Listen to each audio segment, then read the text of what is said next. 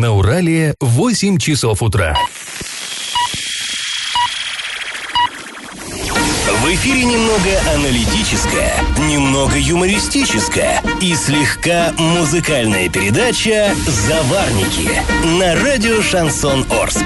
Для лиц старше 12 лет. Доброе утро, друзья! Всем привет! В эфире радио «Шансон Орск», программа «Заварники». И ближайший час вы проведете с нами Сашей Беловой и, и Павлом Лещенко. Да, и мной. А, сегодня мы поговорим о кадровых перестановках в региональном правительстве, о том, что происходит на Юмзе, ну и вообще много-много-много новостей обсудим. Но новости будут потом, сейчас старости.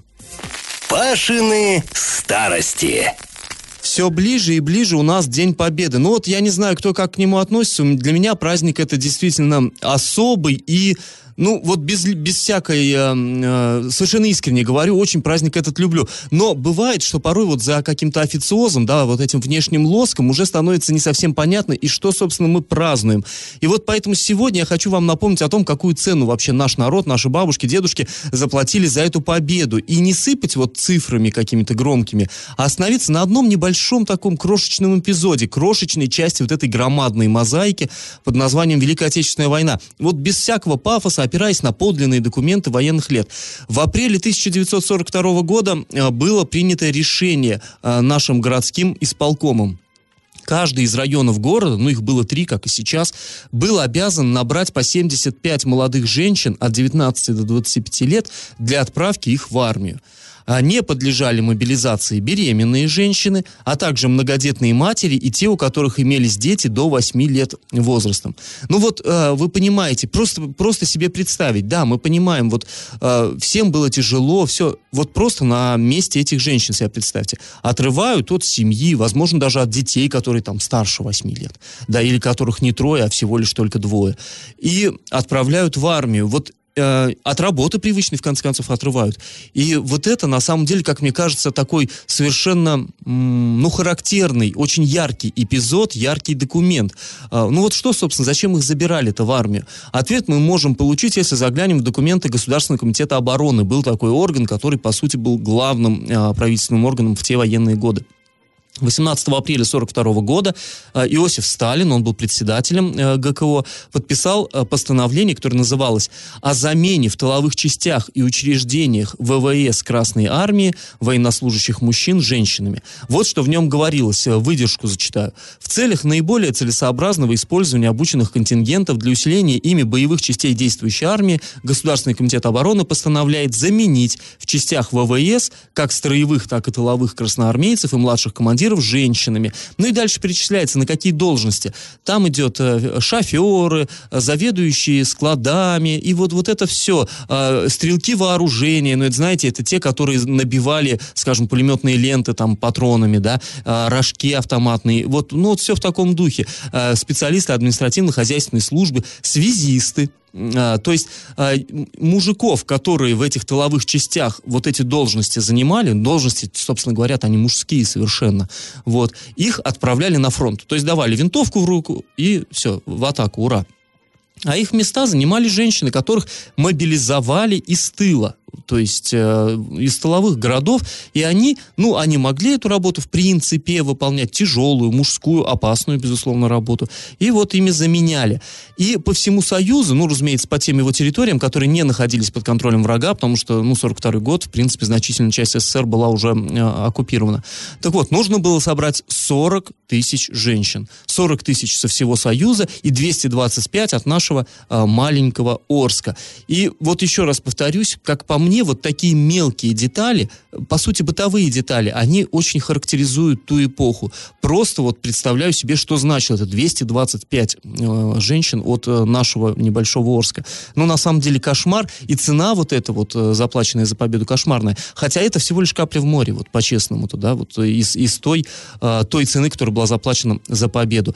Ну, э, хорошо, а теперь сейчас наш традиционный конкурс, тоже посвященный тем страшным огненным годам. Тогда в 1942 году в Орске был открыт машиностроительный техникум, потому что война войной, а дети учились, а, а, предприятия работали, требовались специалисты. Скажите, машиностроительный техникум откуда был эвакуирован в наш город? Вариант один. С территории Украинской ССР, Вариант 2 с территории Белорусской ССР и вариант 3 из-под Ленинграда.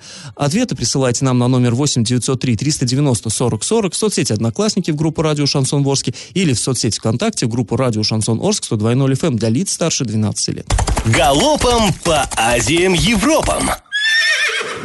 Нам стали известны сроки ремонта дорог в Орске. Покрытие этих дорог будет заменено в нынешнем году в рамках реализации программы «Безопасные и качественные автомобильные дороги». В принципе, мы эту тему уже здесь обсуждали, но вот есть конкретные цифры.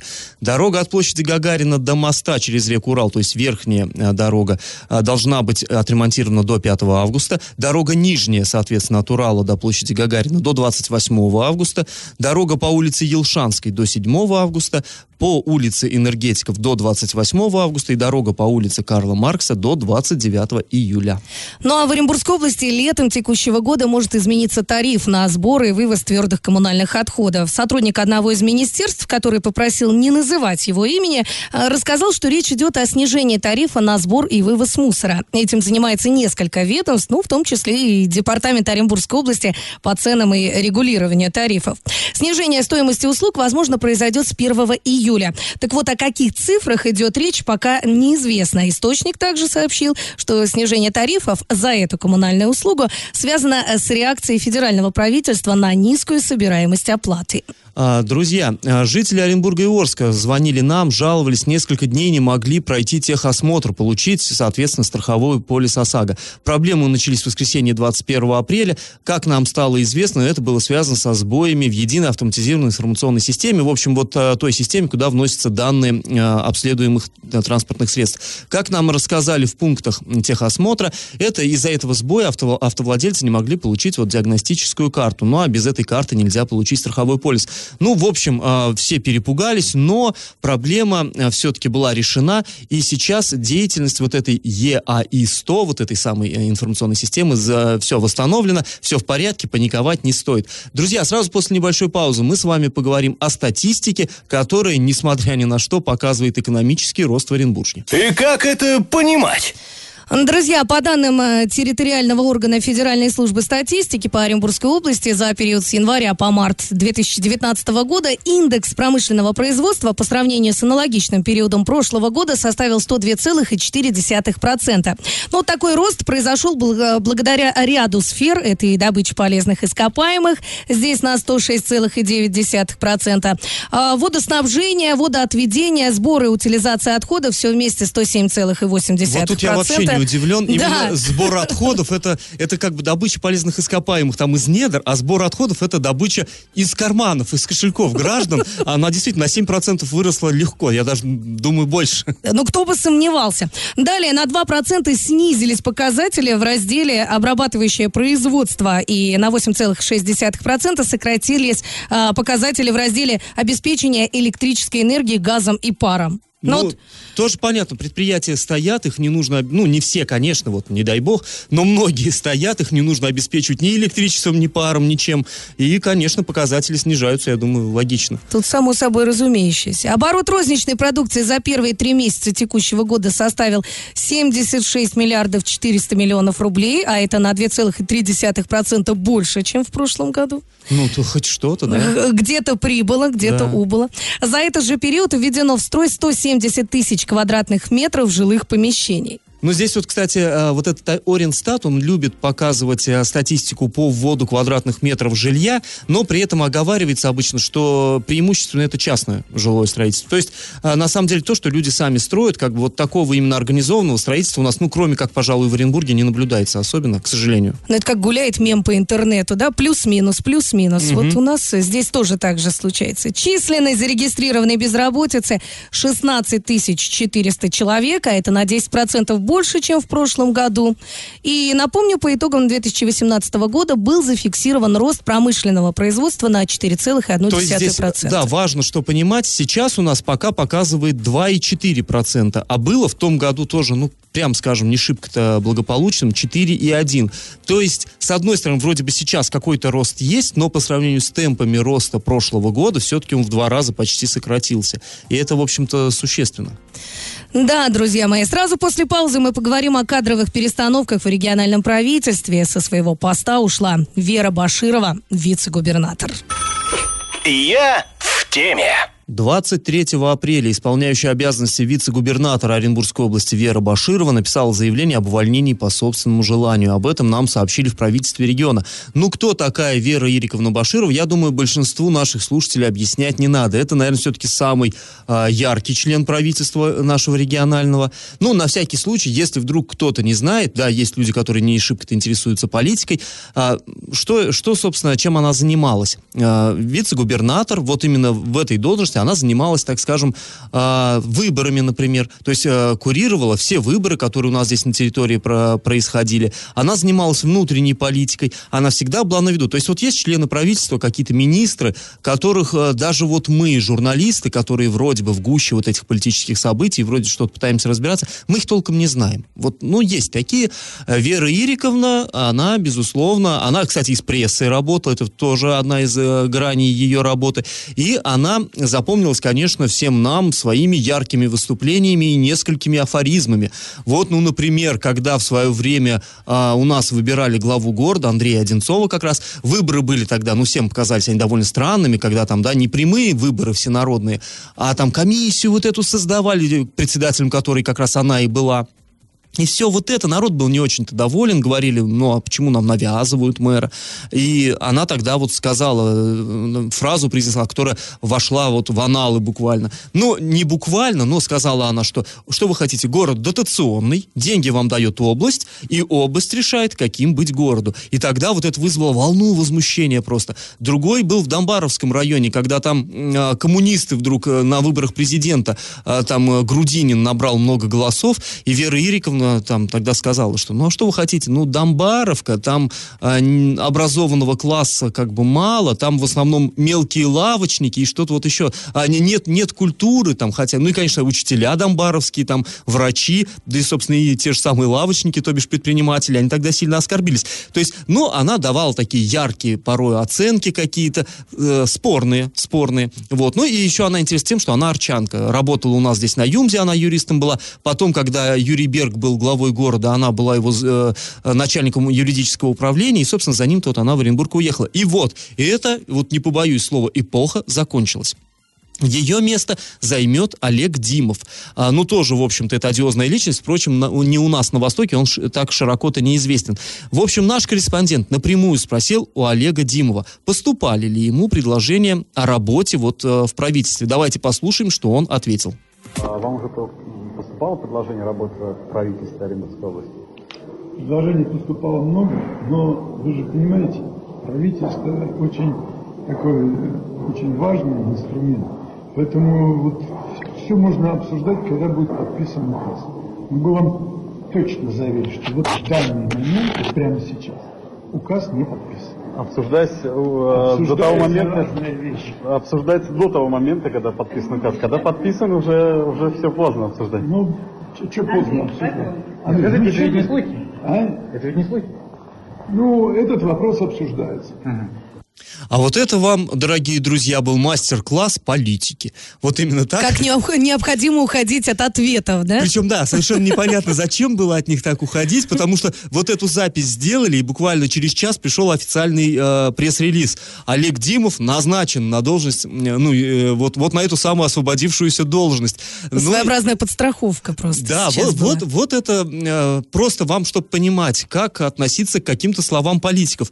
Настоящий политик, он всегда ответит так, что ты ничего не поймешь, и, и ты будешь ломать голову, а вот я, это что сейчас было вообще, и зачем все это было, а вот так. Ну, вообще, если от этого отвлечься, а, мы понимаем, что у нас на носу выборы, новые выборы, важнейшие выборы, губернаторские, и сейчас, и вот именно на этой должности человек, он будет отвечать за их проведение. И решили поменять, так сказать, коня на переправе в данном, в данном случае наши региональные власти. Что ж, посмотрим, что из этого выйдет. Друзья, выборы, выборы обещают быть очень жаркими. Но э, с этой темой мы еще разберемся в следующих выпусках «Заварников», а чуть позже вернемся в эту студию и узнаем, есть ли у Орска свой дизайн-код. Я в теме. А в любом уважающем себя городе должен быть дизайн-код. Вот, Паш, что такое дизайн-код? Ну, на самом Расскажи. деле здесь э, все просто. Это такое лицо города в каком-то смысле. То есть, если ты оказался... Вот знаешь, э, ты же любишь Питер, да? Очень сильно. Вот, вот если ты окажешься в Питере, мне кажется, ты в любом спальном районе окажешься, в центре, неважно. Ты просто вот раз вокруг себя глазами повела, и ты, да, я в Питере. И уже нельзя, вот мне кажется, в наше время нельзя, как Женя Лукашин, спьяну прилететь из Москвы в Питер и потеряться. И думать, что ты в Москве. Да нет, да видно, это Питер.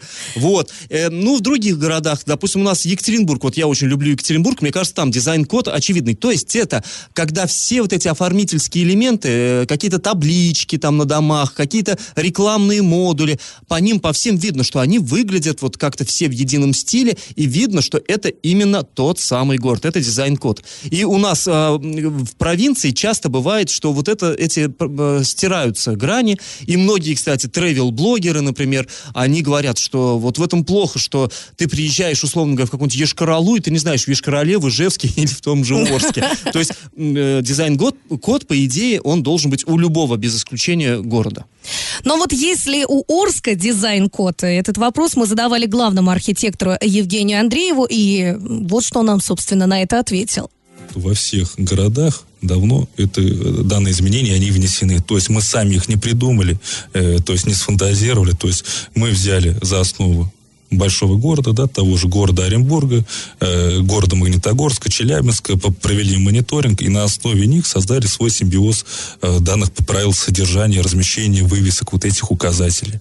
Мы, комитет архитектуры, я говорю, то есть постоянно открыты, двери, да, то есть мы, по крайней мере, я как в качестве председателя всегда иду на встречу с предпринимателями, то есть в любое время они могут ко мне попасть, если я не нахожусь где-то на выезде, да, и мы обсуждаем данные вопросы, приглашаем главного художника, да, и рассматриваем их предложения. Но, в принципе, э, негативного отклика не было. Вот именно по тем информационным письмам, которые мы сейчас отрабатываем, все люди э, с пониманием относятся, собственники, да, то, что действительно город надо приводить в порядок. Ну, по его словам, правила есть, но пока не все предприниматели привели свои вывески, указатели к такому вот да, ну, единому ну, формату. Вот сейчас а, самый такой на переднем краю, это площадь Комсомольская. Ну, естественно, все перемены должны оттуда начинаться. И, откровенно говоря, площадь Комсомольская, ну, как любое, наверное, здание, любой вот э, центральный объект, он замус, замусорена просто она вот этими рекламными модулями всеми, из-за которых э, домов-то не видно, а дома там классные, очень красивые дома, сталинская вот это, сталинский ампир. А, так вот, э, там есть Ленина 26, проспект Мира 23, вот этот знаменитый угловой дом, и с него сейчас, как по словам Андреева, городские власти э, начали внедрение вот такое это, э, последовательное этого самого а, дизайн-кода. Ну, я не знаю, я вот только приветствую эти решения, хотя э, сослался Андреев на Оренбург, как раз мне кажется, в Оренбурге с этим проблем гораздо больше, чем у нас. А, все-таки там а, центр города, он находится исторически и деловой совпадают, и вот эти замечательные, шикарные дома исторические, они там все закрыты безвкусной совершенно алиповатой, безобразной рекламой. У нас с этим, как мне кажется, все-таки даже получше несколько, но в любом случае у нас проблем тоже очень много, и очень бы хотелось, чтобы у Орска создался свой вот неповторимый свое лицо, чтобы у нас тоже можно было, как в Питере, а, приехать на Комсомольскую, выйти, посмотреть, и, эх, ну, может, не Марсово поле, но тоже очень круто. Но тоже красиво, да. Да. Ну, э, это, это все интересно, и хорошо, что городская власть это понимает. Другой вопрос, ну, хватит ли пороху на то, чтобы переломить, так сказать, сопротивление э, бизнеса, который, конечно, нацелен на то, чтобы сделать вывеску поярче и посильнее отличаться от конкурента. Да, это точно. Здесь можно в конце концов и перегореть. Да, если ты будешь именно. наталкиваться на постоянное сопротивление. Друзья мои, ну к этой теме мы обязательно еще вернемся в других программах э, «Заварников». А после паузы поговорим о новых обстоятельствах в истории, которые случились с Юмзом. И как это понимать? Руководство Южуралмашзавода опровергает информацию о том, что Сергей Шпак, это учредитель э, компании, объявлен в розыск. Ну, тут история, на самом деле, довольно интересная. Дело в том, что когда вот эти проблемы серьезные у Юмза начались, э, из, из разных источников мы стали получать информацию, что вот этот самый Сергей Шпак, то есть, ну, мы понимаем, да, это Юмз принадлежит компании, Rail Trans Holding, она, в свою очередь, там, у нее есть учредители, сложные там хозяйственные отношения, не будем сейчас них вникать. Короче, замыкается вот все на этого конкретного а, товарища. И стали говорить, что вроде как его ищут, но не могут найти. Об этом говорил там, в частности, и э, председатель городского совета наш Виктор Франц. Он говорил, что ну, мы пытаемся с ним общаться, но как бы мы не можем его найти. И, ищут пожарные, ищут милицию. Да, да, да. И э, председатель Федерации профсоюзов Оренбуржья Ярослав Черков говорил, что есть вопросы у следствия к нему, и тоже не могут найти, а он к тому же, ну, где-то за границей находится вроде как. И, э, в общем, вот это все, э, была информация, что вроде как его разыскивают, он э, объявлен в розыск. Но нет, пришло письмо за подписью гендиректора Юшуралмашзавода Александра Сарбаша. И он говорит, что нет, Сергей Шпак находится на лечении, в розыск ни в какой он не объявлен. Но тогда вопрос, почему на лечении не, не пускают в палату, что ли, что? Ну, пообщался бы, собственно говоря, с уважаемыми-то людьми. Ну, не знаю, ладно. И вот что еще интересно, когда был недавно вот этот митинг э, рабочих Юмза на выходных, да, а, там многие, на многих плакатах фигурировала эта фамилия, то есть э, такие широкие народные массы ассоциируют его с проблемами, которые возникли у предприятия. И временно исполняющий обязанности губернатора Денис Паслер э, тогда именно в, в последний свой визит в Орск попросил Следственный комитет проверить, куда же уходили средства со счетов предприятия. Правда, фамилию эту он не называл, не называл, но он озвучил такие, в общем-то, очень серьезные слова. Сказал, по его мнению, такой долг, который накопился у Юмза, это растрата и воровство. То есть, ну, некоторые, так скажем, основания а, подозревать, что следственные органы могут заинтересоваться вот учредителем, они были, но а, официально сообщается, что нет. Все-таки ни от кого он не прячется и, в общем-то, открыт для диалога. Только что, единственно, приболел немножко. Ну, а, ладно, после небольшой паузы мы вернемся в эту студию и узнаем об очередном нестандартном уголовном преступлении, совершенном в нашем Орске. Новость дна. В суд Советского района славного нашего города Орска поступило удивительное дело. К сожалению, часто бывают у нас удивительные дела. А, ну да ладно. Так вот, в ходе следствия было установлено, что 23 февраля э, текущего года в ходе конфликта в общей кухне коммунальной квартиры по улице Перегонной некий мужчина нанес множественные удары кулаками своей сожительнице. Ну что, отметил мужской праздник. Вот бывают у нас кухонные боксеры, которые считают, что мужской праздник отмечается именно так. Надо побить женщину какую-то. Ну, э, традиция. Так вот, он ее избил избил, но потом не успокоился на этом, взял в руки, вот здесь вот я зачитываю слова из э, заключения, взял в руки унитаз, стоявший на кухне. Че он стоял на кухне? Ну, не ну, хотели, может быть, менять, он Ну, может стоял. быть, поставили на кухне, да, почему бы и нет. Взял унитаз и нанес унитазом удар в область грудной клетки э, потерпевшей. Э, вот, на самом деле, я не всегда вот, знаю, честно говоря, как относиться к таким новостям. Вроде смех какой-то, да, а мы понимаем, что это же на самом деле... Был, было бы не так смешно, если бы не было больно. Да, совершенно верно. Ну, в общем, какой-то кошмар. Дальше вот это вот адище не прекращается. В результате потерпевший был причинен тяжкий вред здоровью. Действия мужчины квалифицированы по 111 статье Уголовного кодекса. Умышленное причинение тяжкого вреда здоровью, опасного для жизни человека, э, совершенное с применением предмета, используемого в качестве оружия. То есть в данном случае... Он мог дан... выстрелить, что ли? Ну, нет. Ну, как бы это какое-то оружие, видимо, не огнестрельное унитаз. Но в любом случае это как оружие расценено юридически, официально.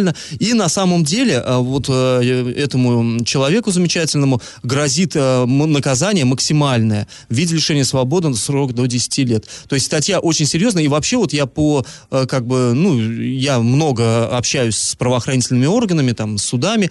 Если э, вред, приз, э, вред здоровью признан тяжким, значит, там все действительно плохо. Поэтому, ну, мы, конечно, мы желаем вот потерпевшей скорейшего выздоровления и обращаемся, э, ну, вот, э, мужики, ну, вы что, ну хватит, ну, не, не надо уж. Будьте сколько... здравомыслящими. Конечно, столько пить и э, прекращайте, хорош.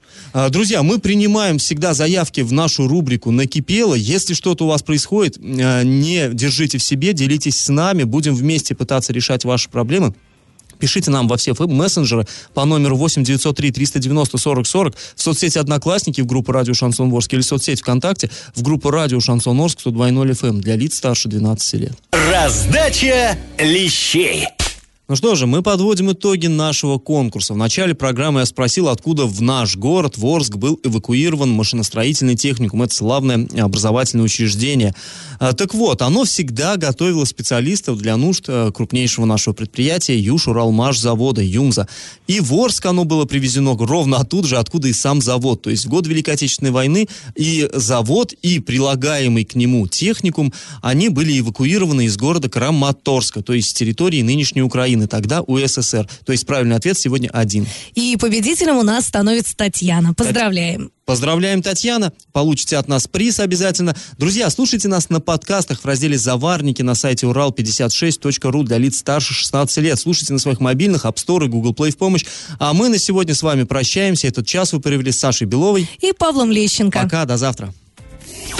Завариваем и расхлебываем в передаче «Заварники». Каждое буднее утро с 8 до 9.00 на радио «Шансон Орск». Для лиц старше 12 лет. Радио «Шансон». СМИ зарегистрировано Роскомнадзором. Свидетельство о регистрации Л номер ФС 77 68 373 от 30 декабря 2016 года. Для лиц старше 12 лет.